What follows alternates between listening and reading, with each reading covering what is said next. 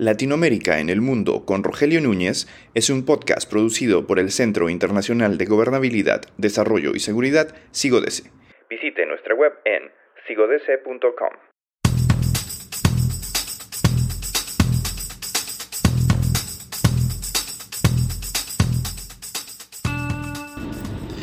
Argentina vuelve a estar en crisis. Una historia que no por repetida es menos sorprendente y que nos recuerda algunas viejas canciones como la de Carlos Gardel.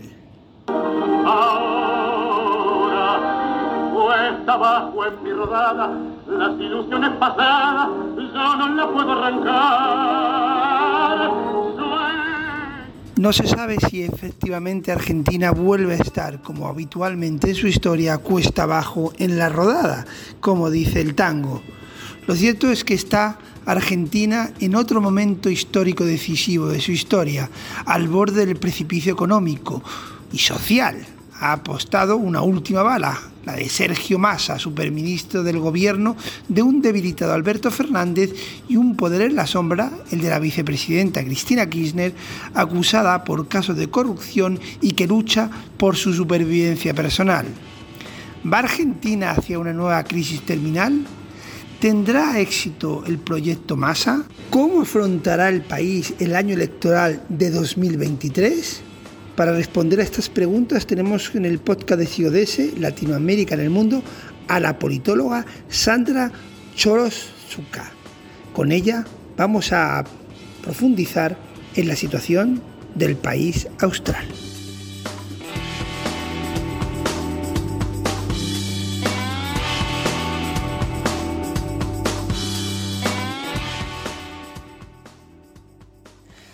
Sandra, muchísimas gracias por estar con nosotros. Y bueno, esta, esta cita la teníamos concertada hace un mes y yo quería centrar la entrevista hace un mes en la situación de Argentina económica ¿eh? y la posibilidad de que Argentina se, mm, se, estuviera dirigiendo a un nuevo año 89 o un, año, un nuevo año 2001.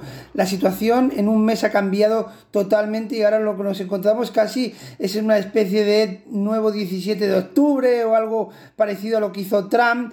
Eh, por el tema de, de Cristina Kirchner. Eh, ¿Hacia dónde va Argentina? Yo sé que esta pregunta que te acabo de decir es muy complicada, pero a, los que estamos al otro lado del Atlántico, ¿cómo nos explicarías qué está pasando y hacia dónde puede ir Argentina? Eh, bueno, primero, eh, buenas tardes, Rogelio. Acá estamos en la tarde en Argentina. Eh, mira, es complicado decirte para hacia dónde va Argentina, primero porque no sabemos demasiado bien dónde estamos parados actualmente en Argentina y porque las cosas cambian con una, eh, de una manera muy vertiginosa, eh, semana a semana. Y estoy siendo generosa, a veces es cada dos, tres días, tenemos cambios abruptos. Eh, de pronto, ejemplo, el nuevo ministro de Economía, Sergio Massa, que probablemente mucha gente no sepa de quién, de quién estamos hablando, que es, una, una persona que, que ocupa un rol central ahora, porque le llamarían un superministro. Eh, él era parte de, otro frente que se quiso, se quiso, digamos, apartar del kirchnerismo y del cristinismo después, fue muy crítico de ellos, eh, formó después en 2000, eh, es más, en el, año 2015 compitió en elecciones en contra del kirchnerismo y en contra de Juntos por el Cambio, que es la oposición al frente de todos que hoy gobierna, y armó una, su frente renovador ya de 2013 y en 2015 compitió y sacó como el 21% de los votos, una muy buena elección. Era muy crítico el cristianismo, bueno, pero en 2019 se juntaron Alberto Fernández de Kirchner, que era un crítico total también de Cristina, eh, se fue muy enojado en 2008 de, como jefe de gabinete de ella, después asumió como jefe de gabinete justamente Sergio Massa, eh, en, ese año que, renunció Alberto Fernández, y después ambos se fueron muy enojados y criticaron mucho al gobierno de Cristina y al cristinismo.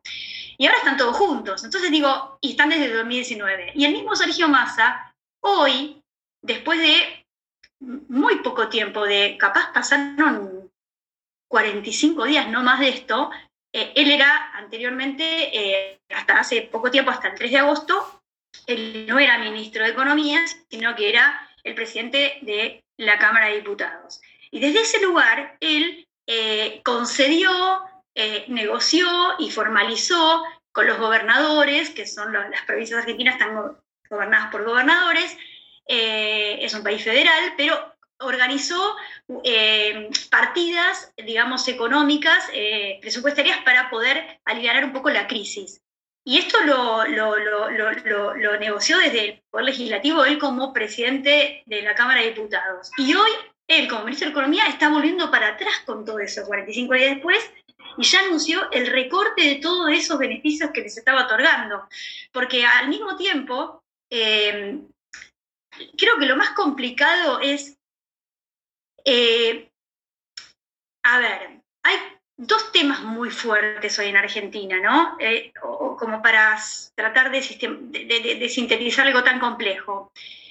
Por un lado está que económicamente y macroeconómicamente estamos muy complicados, ¿no? Con problemas donde hay falta de reservas, donde eh, el dólar escalaba de una manera imparable y ahora se calmó eh, en el sentido de que no sigue devaluándose el peso en el minuto a minuto, pero seguimos con un dólar muy alto. Lo que es un dólar paralelo, tenemos muchos dólares en Argentina, lo que a la gente le cuesta entender, quedará para otra entrevista porque es muy largo de explicar, pero tenemos muchos dólares diferentes. Eh, y porque el oficial no es el verdadero dólar, esa es la realidad, no, no es lo que el mercado indica. Y este es el dólar que, que venía aumentando muchísimo, que desde el 3 de agosto que Sergio Massa asume el Ministerio de Economía, que curiosamente digo, también vale decir, las políticas que él quiere implementar son, diría, más severas en cuanto al ajuste que hay que hacer para dejar de emitir moneda y generar inflación y con. E, esto de bajar el gasto público y hacer un programa más ortodoxo. Esto lo planteaba eh, el ministro Guzmán, que empezó el gobierno de 2019, el ministro de Economía, y fue vetado y maltratado públicamente por Cristina y todos sus cristinistas. Después, Batakis duró 25 días, la nueva ministra que reemplazó, de Economía, que reemplazó a Guzmán, más o menos diciendo lo mismo que Guzmán, hay que seguir negociando con el Fondo Monetario porque esta deuda la tenemos y hay que cumplirla y hay que seguir negociándola y cumpliendo con, con las metas y hay que bajar el gasto público. Duró 25 días y ahora que está Massa, aparece Massa como nuevo ministro, porque bueno, es como dicen que es como la última carta, la última bala, dicen de plata, la última moneda a jugar, porque eh, se venían picada a un nivel donde podríamos estar hablando de que podíamos llegar a sufrir una hiperinflación. Yo no la veía tan, tan fácil porque una hiperinflación es algo así como el 50% mensual, pero no paraban de escalar los precios. Tuvimos un par de semanas que fueron eh, realmente de temer. Había toda una situación donde uno iba a comprar y no, no había precios directamente, muy parecido cuando está por venir una hiperinflación. Frente a esa situación tan caótica, eh, a Sergio Massa, que tiene muy buenos vínculos, eh, forjó buenos vínculos, porque hoy yo lo escribí justamente en una, en una columna en el diario de la Nación, esto que es como su fortaleza y su debilidad al mismo tiempo, ¿no? Esto de la bajeza o la grandeza. Él es muy dúctil, o es muy oportunista, según como uno lo quiera ver, si lo ve bueno o malo. Es dúctil, puede cambiar, puede ser el más estatista, el más populista y al rato ser el más neoliberal, el más ortodoxo, pero esto también que es algo que es una bajeza y que tiene que ver con que no tenemos estabilidad nunca política y una credibilidad de la sociedad y esto impacta sobre lo político, sobre el ecosistema político y también sobre eh, las expectativas de la sociedad y también sobre los problemas socioeconómicos, porque no podemos estar todo el tiempo cambiando de, opinión y de políticas y de, medidas a, llevar a cabo.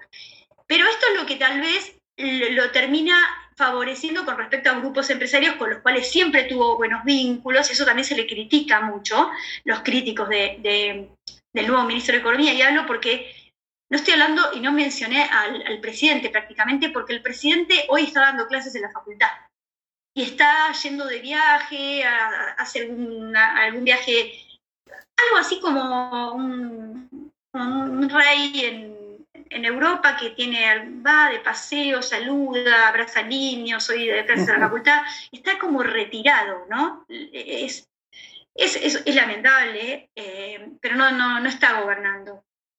Supuestamente la que gobierna, o supuestamente no, la que manda es Cristina Fernández de Kirchner, pero ahora está totalmente eh, digamos, eh, poseída por su situación eh, que ya sabíamos, hasta ella sabía y hablaba de lo que iba a ocurrir, donde le piden la condena a los fiscales dos fiscales, pero que trabajan con un gran equipo, de mucho prestigio, y piden la condena a, partir de tres años de recopilar pruebas y más pruebas sobre una causa llamada viabilidad, que tiene que ver con la obra pública, los sobreprecios, eh, y un, una persona que era un allegado, un, empleado de banco en realidad, que terminó siendo un amigo de la familia Kirchner, que se llama Lázaro Báez, capaz que lo escucharon nombrar, eh, que terminó, bueno, de cajero de banco y tener un auto de, baja gama y muy, muy, un, patrimonio muy pequeño, a tener este, lo que la otra vez comentaba el fiscal, eh, extensiones de tierras que equivalen a 20 ciudades de la... en, digamos, en, geográficamente eh, al equivalente a 20 ciudades porteñas. Digo, y ahí estancias y autos y aviones. Bueno, toda una trama de corrupción muy fuerte de lo que sería el testaferro a través de las pruebas que son infinitas, digamos, pero no son infinitas, son finitas, pero son muchas pruebas. Eh, eh, que dan cuenta y hay muchas grabaciones, grabaciones donde está el hijo de Cristina, también Fernández de Kirchner, y esto ella la puso muy nerviosa porque esto puede llevar a reabrir dos causas que fueron sobreseídas o Tesoro y los Sauces, donde la hija y el hijo de Cristina están involucrados. Y este, esta causa estuvo conectándose a partir de los alegatos de los fiscales. Ahora bien, esto fue tres años de, de investigaciones. Eh, no es que se dictó un decreto de parte del Poder Ejecutivo de que Cristina está puede llegar y condenada. Estamos, porque aparte no corresponde, esto es, la justicia. Eh, son tres años de investigaciones y, de arduas investigaciones y con mucha prueba eh, se demuestra que Cristina, eh, bueno, sí, defraudó al Estado y sería la jefa de una banda criminal o, bueno, eh, de una asociación ilícita por parte del Estado, ¿no? Este, hay mucha prueba. Ella contra esas pruebas no se manifiesta, ella lo que hace es atacar eh, tratando de encontrar alguna cuestión o personal de los fiscales o de los jueces, y no, no, no, trata de compararse, bueno, algo así como, bueno, capaz que se robó en mi gobierno y yo robé un poco, pero otros también robaron y no les dicen nada, algo del estilo que es terrible. Yo creo que está fuera de cuadro, ella es muy inteligente. Yo dicen que es muy inteligente, yo no la veo muy inteligente porque alguien muy inteligente no estaría en una situación como la que está ella hoy, con sus hijos también en riesgo de terminar siendo condenados en, un tiempo si cerrar esas causas. Pero bueno, depende de lo que uno llama inteligencia.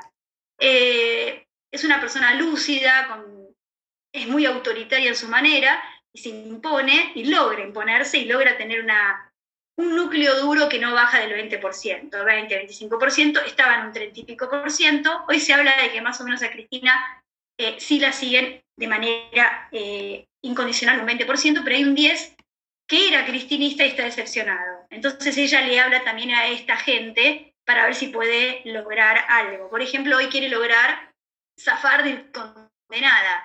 Pero bueno, eh, digamos que la, manera correcta y es la que tiene que ocurrir es que ahora viene el momento de que sus defensores, creo que van a hacer unas, hubo nueve alegatos de los fiscales contra ella, eh, con las pruebas, por supuesto, y ahora vienen unas, no sé si 12 o 13 alegatos o más tal vez, que van a tener los defensores de ella, es el momento. Y después viene el momento donde hay, no me acuerdo en términos jurídicos, que no los manejo bien cómo se llama, pero tiene que ver con una suerte de debate, de descarga de cada uno de los imputados, eh, donde van a poder también ella poder hablar y demás. Ahora lo que debería hacer, si estamos frente a una república y la vicepresidenta fuese una, persona republicana, es, eh, bueno, eh, que se siga gobernando, que, que, se, que se traten, porque acá está el otro tema, está el tema de, la judicial de, la vicepresidenta, que está como copando la agenda hoy del oficialismo, pero al mismo tiempo está una crisis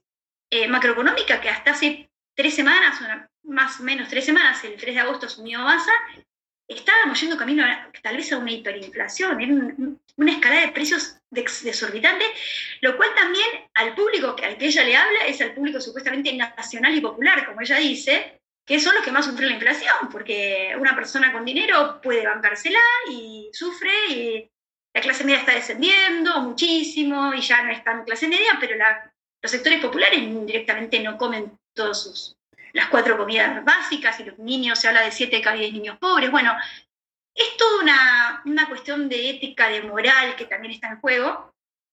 Pero digo, se están enfrentando dos temas, es, es como casi como un dilema, lo que, o un dilema, es si realmente se trata de resolver las cuentas macroeconómicas, porque además esto genera mucha inflación y la inflación termina generando más pobreza, que ya hay un 50% de argentinos pobres, muchísimos, eh, si pasara esto, eh, al mismo tiempo sin seguridad jurídica, no se puede lograr que vengan los inversores y, bueno, y hay, más temas, porque por un lado es, si se, si se enfrenta a este tema macroeconómico, y, y Massa vino con mucho más eh, impulso, digamos, ortodoxo y neoliberal, si se quiere, para poner un término, que los que eran reprobado por Cristina y el cristinismo porque era muy ortodoxo, bueno, vino con más ortodoxia y acaba de, después de, un par de semanas muy conflictivas, que es otro tema para otro momento, donde el viceministro de Massa, porque Massa no es economista, está un economista, y es muy buen economista, llamado Gabriel Rubinstein, se había negado, aparentemente él, o lo habían negado desde el cristinismo, porque era una persona muy opositora al cristinismo hasta hace pocas semanas. Pero al final tomó ese lugar. Bueno, seguir la ortodoxia, seguir el ajuste. Y los movimientos sociales que acompañan al cristianismo, eh, toda la, la, mística y también todo el, em, digamos, el, em, la base electoral de Cristina y la base de apoyo tiene que ver con justamente ciudadanos que pretenden todo lo contrario al ajuste, ¿no? Al mayor gasto público, a, lo que sería el populismo, llamámoslo así, como, bueno, mayor gasto público, para bien o para mal, el populismo es, es gastar y, no ajustar, ¿no? Em, y gastar desde el Estado.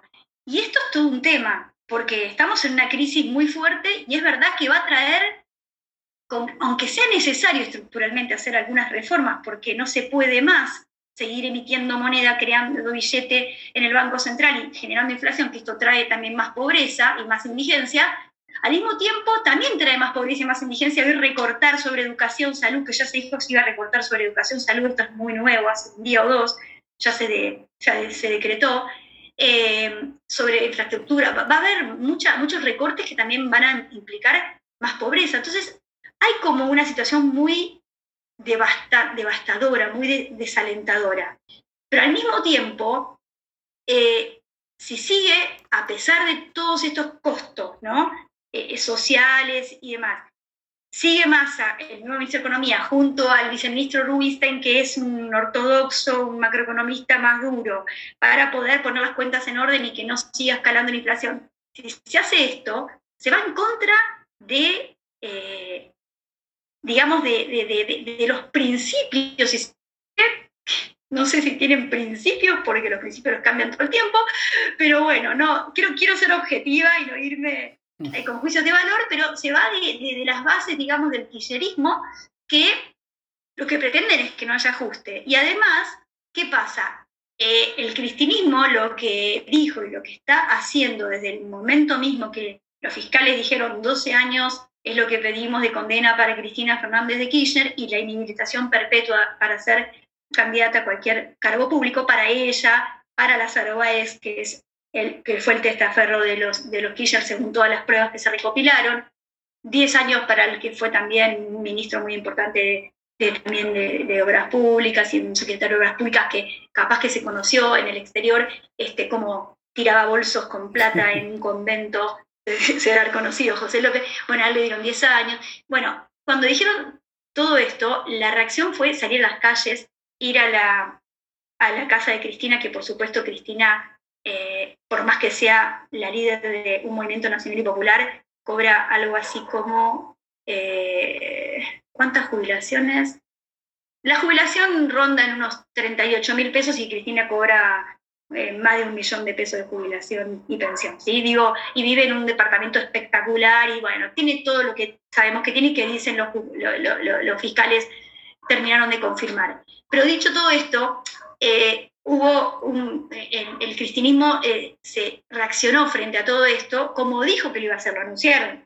Con Cristina no se juega, por eso también comparé nuestra economía con lo que pasó en Uruguay, que en Uruguay cuando el vicepresidente, por algo muchísimo menor, que fue utilizar una tarjeta de crédito que no tenía que utilizar como, como vicepresidente, eh, es procesado y se va rápidamente y no hace ningún tipo de manifestación, sino que se va, y el tribunal del propio partido, Frente Amplio, del propio partido de él, el tribunal de ética que tienen, le, dije, le dijo, te vas, y, lo cuestionaron, acá eh, se arremete contra la justicia, se amenaza a los fiscales, hay amenazas, amenazas de gente muy allegada a Cristina, eh, de gente que trabaja con ella, hay amenazas solapadas o no tan solapadas, donde se habla eh, y se compara con, el, con Nisman.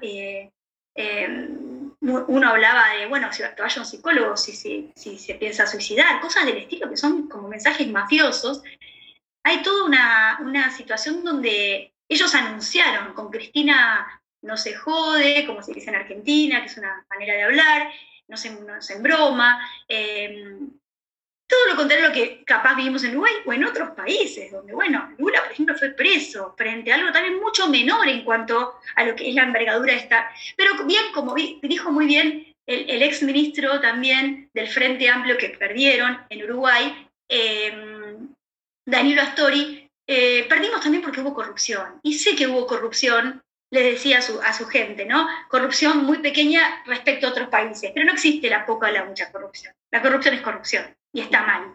Bueno, y esto es lo que eh, se está como relativizando, se niega esto, y lo que está pasando es que la seguridad jurídica se pone en juego y esto de las calles que se empiezan a tomar, se empiezan a preparar, ya se están hablando de diferentes... Eh, eh, se están organizando manifestaciones, protestas. Eve Bonafini, que era el ícono de las madres de Plaza de Mayo, que también está envuelta en eh, actos de, en un acto de corrupción concreto que tiene que ver con un proyecto de vivienda llamado Sueños Compartidos, donde también nunca quedó claro y no sé si alguna vez se reabrirá o no esta causa, pero realmente se, se robó dinero público a partir de, ese, espacio donde ella también este, lo lideraba. Bueno, ella es una de las madres de Plaza que también está, eh, una persona que perdió dos hijos en la dictadura del 76, pero que hoy está remetiendo contra la justicia y amenazando y arengando una pueblada que no es una pueblada benévola, es para,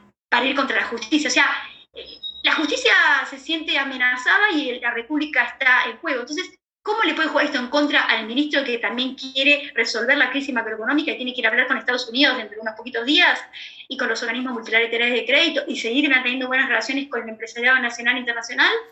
Sí hay estas organizaciones, ya se empiezan a organizar en las calles manifestaciones, eh, amenazas contra la justicia, todo esto no juega, en, no, juega a favor, digamos, y puede complicar más las cosas y puede hacer que Massa no pueda resolver esto que, que quiere supuestamente y pretende resolver en este momento.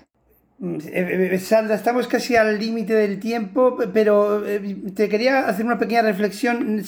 Yo entrevisté hace un mes y pico a Janina Abwell, que supongo que la conoces, y ella me comentaba que no preveía ningún tipo de estallido social porque estaba en el poder quien controla a, las masas, digamos, que es el peronismo tradicionalmente.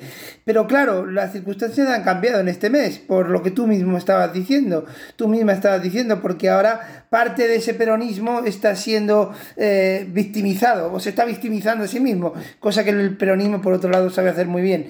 Eh, muy brevemente, ¿temes estallido social? Hay posibilidades. Yo veo, eh, si te diría, hasta grandes posibilidades que sí, a partir de eh, estos, eh, esta, digamos, esta pedida de condena para Cristina, este pedido de condena para Cristina, que ya se sabía, la misma Cristina decía que ya estaba escrita la condena, como victimizándose, es muy, es cierto que es muy eh, llamativo, capaz que no pasó nunca en Argentina, que cuando está gobernando el Frente de Todos, que sería el peronismo rebautizado como Frente de Todos, durante ese gobierno, pero esto habla bien de la justicia, la justicia está yendo contra eh, la viceministra, en ese momento, vicepresidenta, en ese momento presidenta del partido que está gobernando, del oficialismo. Eso no suele ocurrir en Argentina porque justamente la República funciona bastante, bastante, bastante mal. Pero esta vez sí, la justicia está siendo independiente y está bajo este mismo gobierno, porque si no sería más fácil decir, eh, si está gobernando la oposición, van presos todos los... Claro, ahora no, no está pasando, es ahora en este momento. Pero es verdad que cambiaron las cosas, Janina Huelpe es una analista política maravillosa, pero cambiaron las cosas. Y, y era la crónica de algo anunciado, porque ya se sabía que Cristina, por la cantidad de pruebas que había, eh, y la misma Cristina anunciaba todo el tiempo que ella iba a ser condenada, pero injustamente, decía ella, y muchos pensamos que justamente.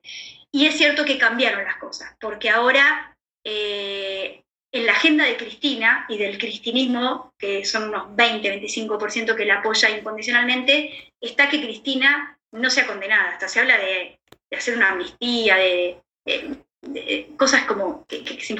Sí, la agenda de ella es esta ahora. Entonces, Frente a esto, sí puede haber eh, gran cantidad de disturbios y esto generaría, sí, para mí, movilizaciones sociales peligrosas para la gobernabilidad política eh, y, hasta incluso para el fin del mandato de este gobierno, que ella debería tratar de que, continúe, ¿no?